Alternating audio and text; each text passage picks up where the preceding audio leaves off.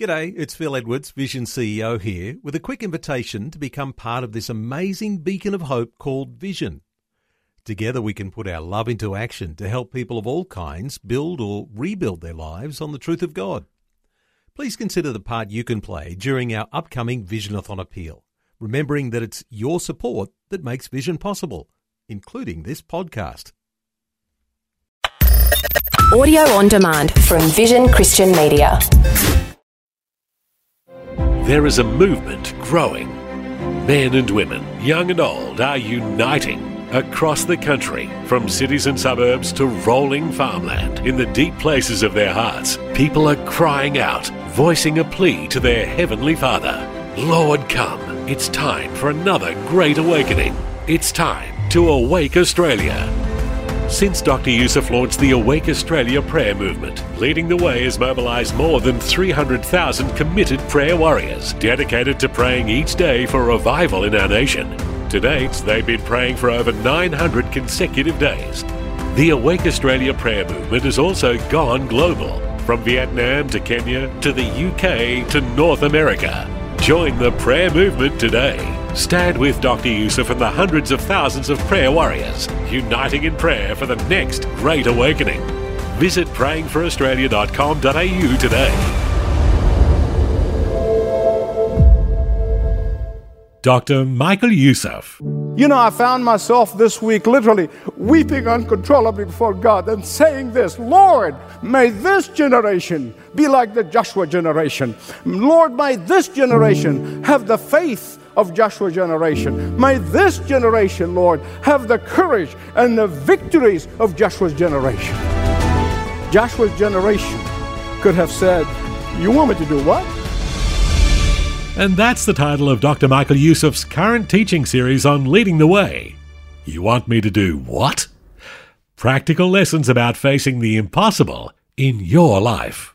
Now, God probably won't ask you to cross a raging river or walk around a city with a marching band like Joshua, but He may ask you to do something where your immediate response was, You want me to do what? Listen with me now to a message Dr. Youssef is calling Staying with the Program. Fear is one of those emotions that I never trivialize or minimize. It's one of those emotions that I never underestimate.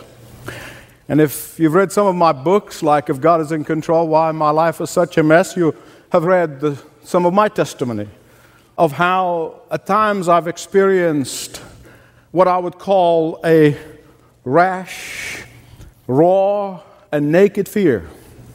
I know how fear can be one of the most demoralizing experience in human existence. I know that. And there's nothing wrong with experiencing fear at times. The question is, how do you overcome fear? How do you defeat fear? That's really what matters. Because if fear is not overcome in your life and in my life, why do I say this? Because I have seen it. When continuous fear stays in your life, it robs you of joy. Continuous fear deprives you of your effectiveness for Christ. Continuous fear will steal your God given potential for Him. Continuous fear will render you useless for the kingdom of God. Because continuous fear is Satan's method of keeping you from understanding your mission in life. That you are an apostle of Jesus Christ in your workplace and your school. That you will be hindered from witnessing to the power of salvation when you live in fear. But the only thing I understood through the years of overcoming an overwhelming fear is faith.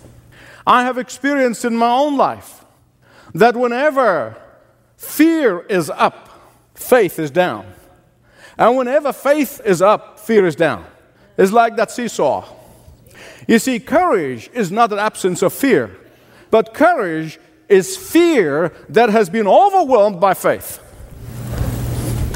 Somebody was lamenting the fact of how fear has kept modern day Christians, believers, from witnessing for Jesus Christ.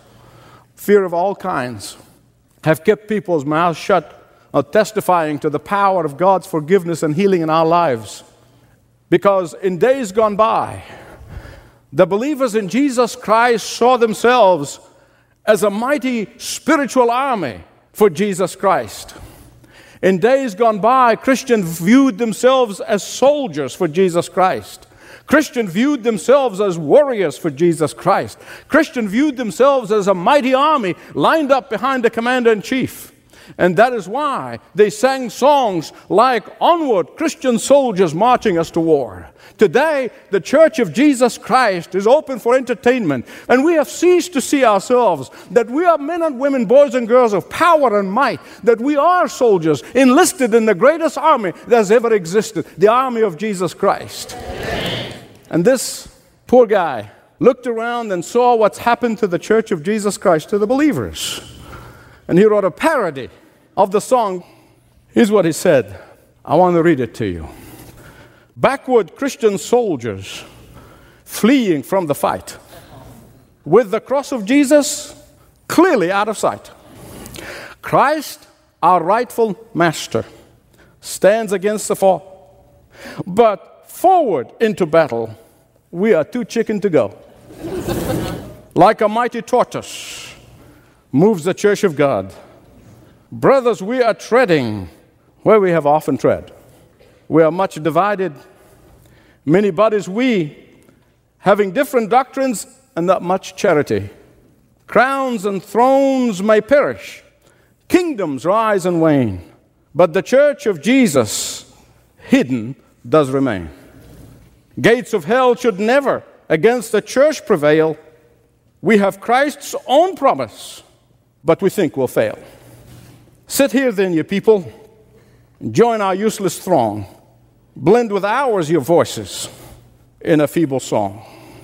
Blessings, ease, and comfort ask from Christ the King.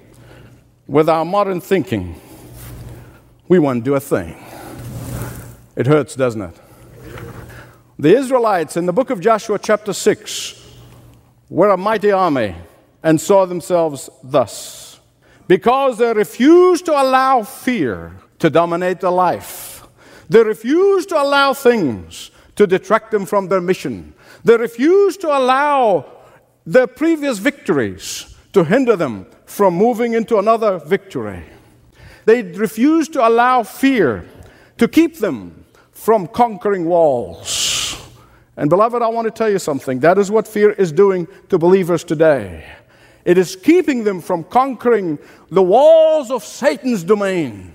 It is keeping them from bringing down the walls of addictions, keeping them from defeating temptation in their lives, keeping them from reclaiming the places of work and the schools and the neighborhoods for Jesus Christ, keeping them from giving generously of themselves to the work of God here and around the globe, keeping them from telling the world about the one who saved them eternally.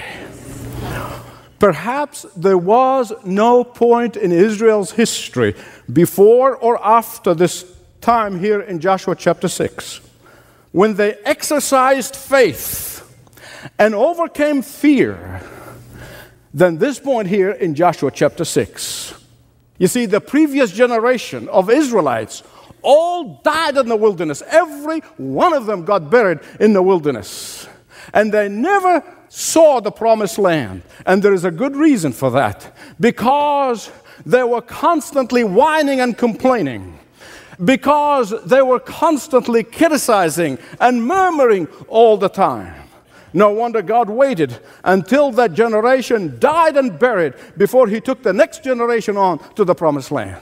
You know, I found myself this week literally weeping uncontrollably before God and saying this Lord, may this generation be like the Joshua generation. Lord, may this generation have the faith of Joshua generation. May this generation, Lord, have the courage and the victories of Joshua's generation.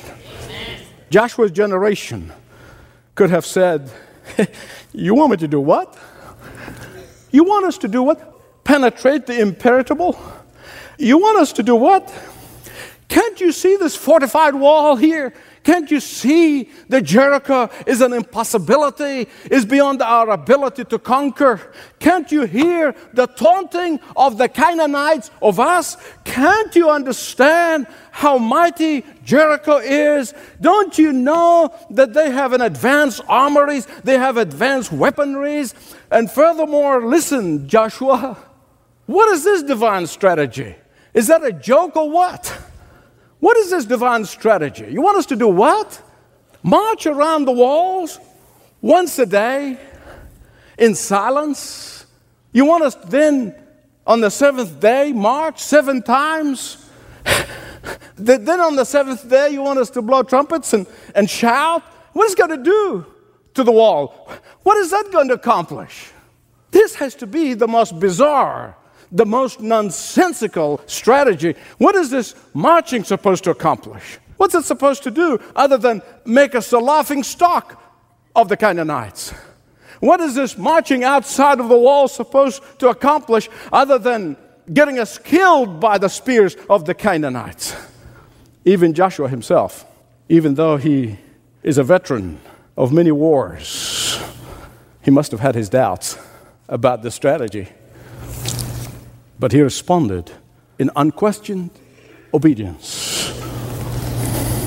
And beloved, that's what faith is all about. Listen, we can all spend our time debating what faith is. Faith is very simple. It is expressed in absolute, unquestioned obedience to the Word of God. That's what faith is all about. Everything else is just talk. Joshua probably felt that this divine strategy, it just doesn't make sense. But he said, God said, do it, and I'm going to do it. It may not be the most logical, it may not be the most rational, it may not be the most intelligent strategy that he has ever encountered, but he said, Lord, I'll obey whatever you say. It doesn't make sense to me, Lord, but I'll do it. Let me ask you this what is your Jericho? What is your Jericho? What is your menacing obstacle that stands in the way of your victory? What is that giant that is harassing you and taunting you? What is hindering you from keeping and claiming your school and your workplace and your neighborhood for Jesus Christ? What is that past that is holding you hostage? What is that power that got you in its clutches? So much so that you feel inadequate, inadequate to speak to someone about the power of God to forgive sin, to heal and restore. Is it fear of rejection? Is it fear of failure? Is it fear of embarrassment? Is it fear of being taunted? I'll make you a promise. If you look deep to find out the cause of that fear in your life, and you keep digging and you keep digging and you keep digging, you're going to discover at the root there is disobedience. There's disobedience in your life. So, what's the answer? Get on with God's program. You say, How do I do that? What is God's program? It is for you to exercise complete trust in the promises of God. It's for you to develop a complete trust in the presence of God. You see, that's what the Ark of the Covenant was all about. It was representing to them the presence of God. And they're going to say, yeah, yeah, we sure helped us across the River Jordan, but can really take us over that wall. that's God's program.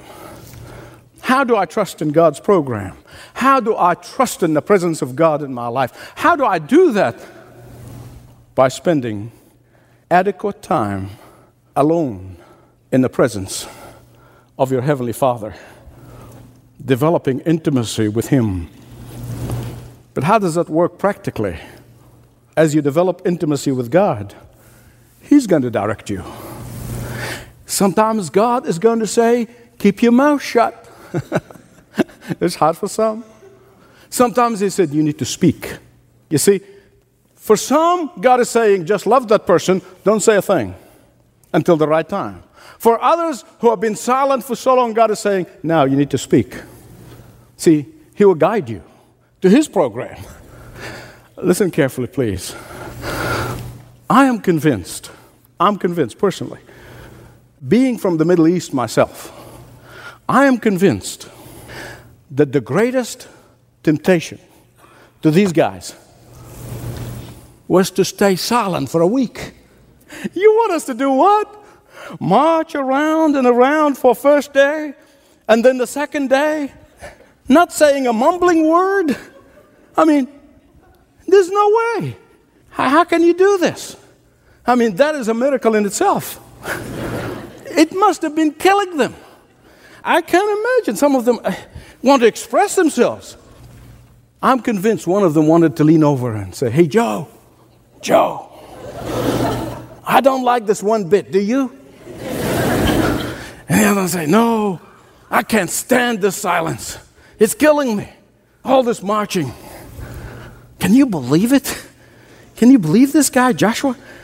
Telling us that we're going to be shouting and going to blow trumpets and on the seventh day and we're going to have victory? yeah, this guy's dense. I mean, he really is. He's just dumb.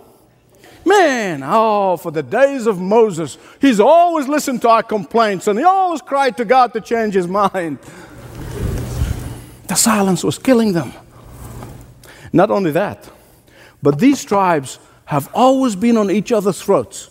I mean, they fought, they argued, they had the worst time. But here, they're united. No bickering, no complaining, no murmuring. They're united.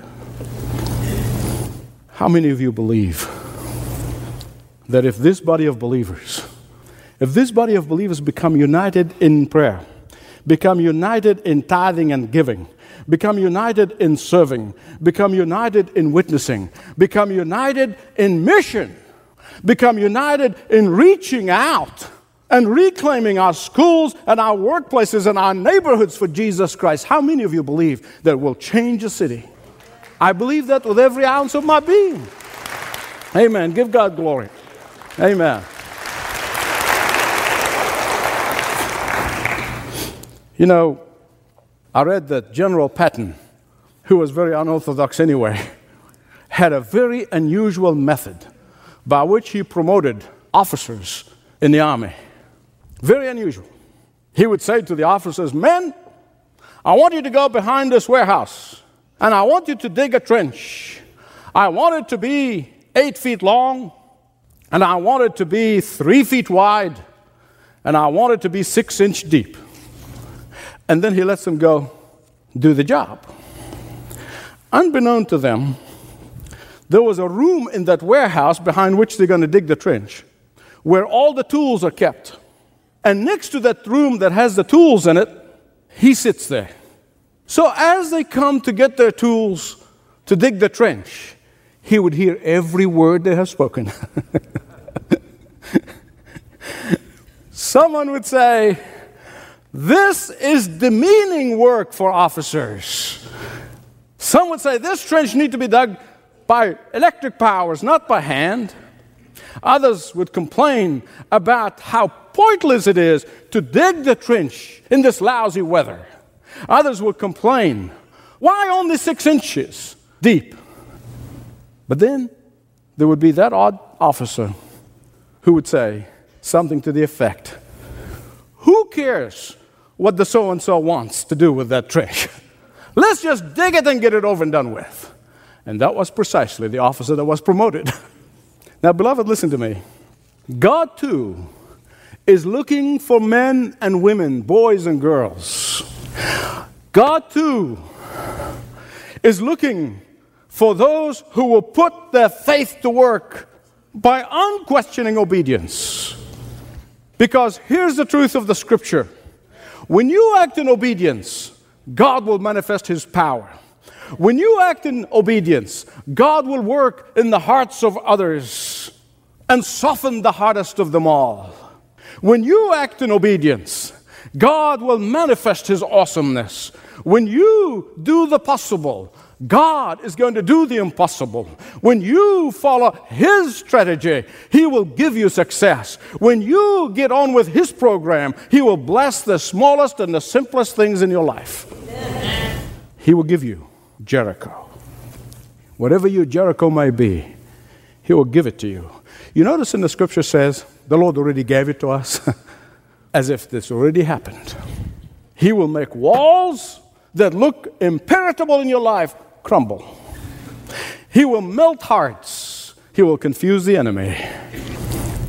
When Jesus turned water into wine, he asked for the jars to be filled with water. He said, You know, that's odd.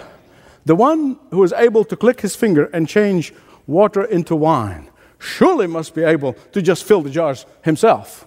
Just said, Let there be water, and there was water. No. He wanted them to be part of the miracle, just like he wants you to be part of the miracle of saving souls. When he raised Lazarus from the dead, he asked for the stone to be removed. Wait a minute. The God who tells the dead to rise, surely he could click his fingers and the stone will be removed. Sure, he could have done that, but he didn't because he wanted them to be part of the miracle. God wants us involved in the miracle. Listen, God is the one who does converting of souls anyway. God is the one who brings conviction and reveals to us that we are sinners and heading for eternal damnation unless we repent and turn and receive forgiveness from the hand of Jesus Christ. Only God can do that. But He uses you and you and you and me to be involved in the miracle. What a privilege. What an honor. When you do what you can do, God will do only what God can do. When you reach out in love to that person or this person that God has been laying on your heart, who's desperate to hear the message of forgiveness, to hear the message of peace, inner peace, to hear the message of meaningful life, to hear the message of eternal life, God will soften hearts. When you let His light shine in your life, He will shine His light on the other person's heart. Listen, the secret of success in Jericho was not Joshua's military ingenuity, it was not his skills in warfare. Victory came because Joshua and the people of God heard God and obeyed God. Isn't that simple? And yet, most people stumble over it. It is so simple. Listen to God, obey God. Victory came because they followed God's strategy. Victory came because they got on God's program, not their own program. And God will give you victory when you begin to see your first task as a missionary in your mission field. When you begin to see your first task is obedience. If you sit in the presence of God, unhurried, unflustered, He will give you the words to speak. Or oh, sometimes he'll tell you to keep your mouth shut. He is the God of the harvest, and He knows when the harvest is ready. He alone. When you are still and know that He is God, He will guide your words, He will guide your steps, He will guide your mind, He will guide your service, He will overwhelm all of your fears. The ones that are known and the ones that are unknown. Victory comes through obedience. A tough lesson to remember at times. Thanks for joining Dr. Michael Youssef for Leading the Way.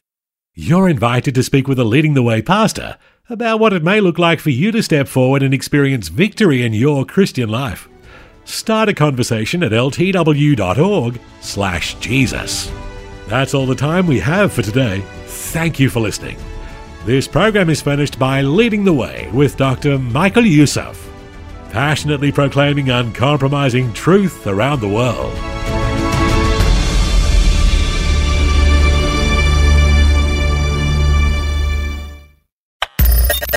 Thanks for taking time to listen to this audio on demand from Vision Christian Media. To find out more about us, go to vision.org.au.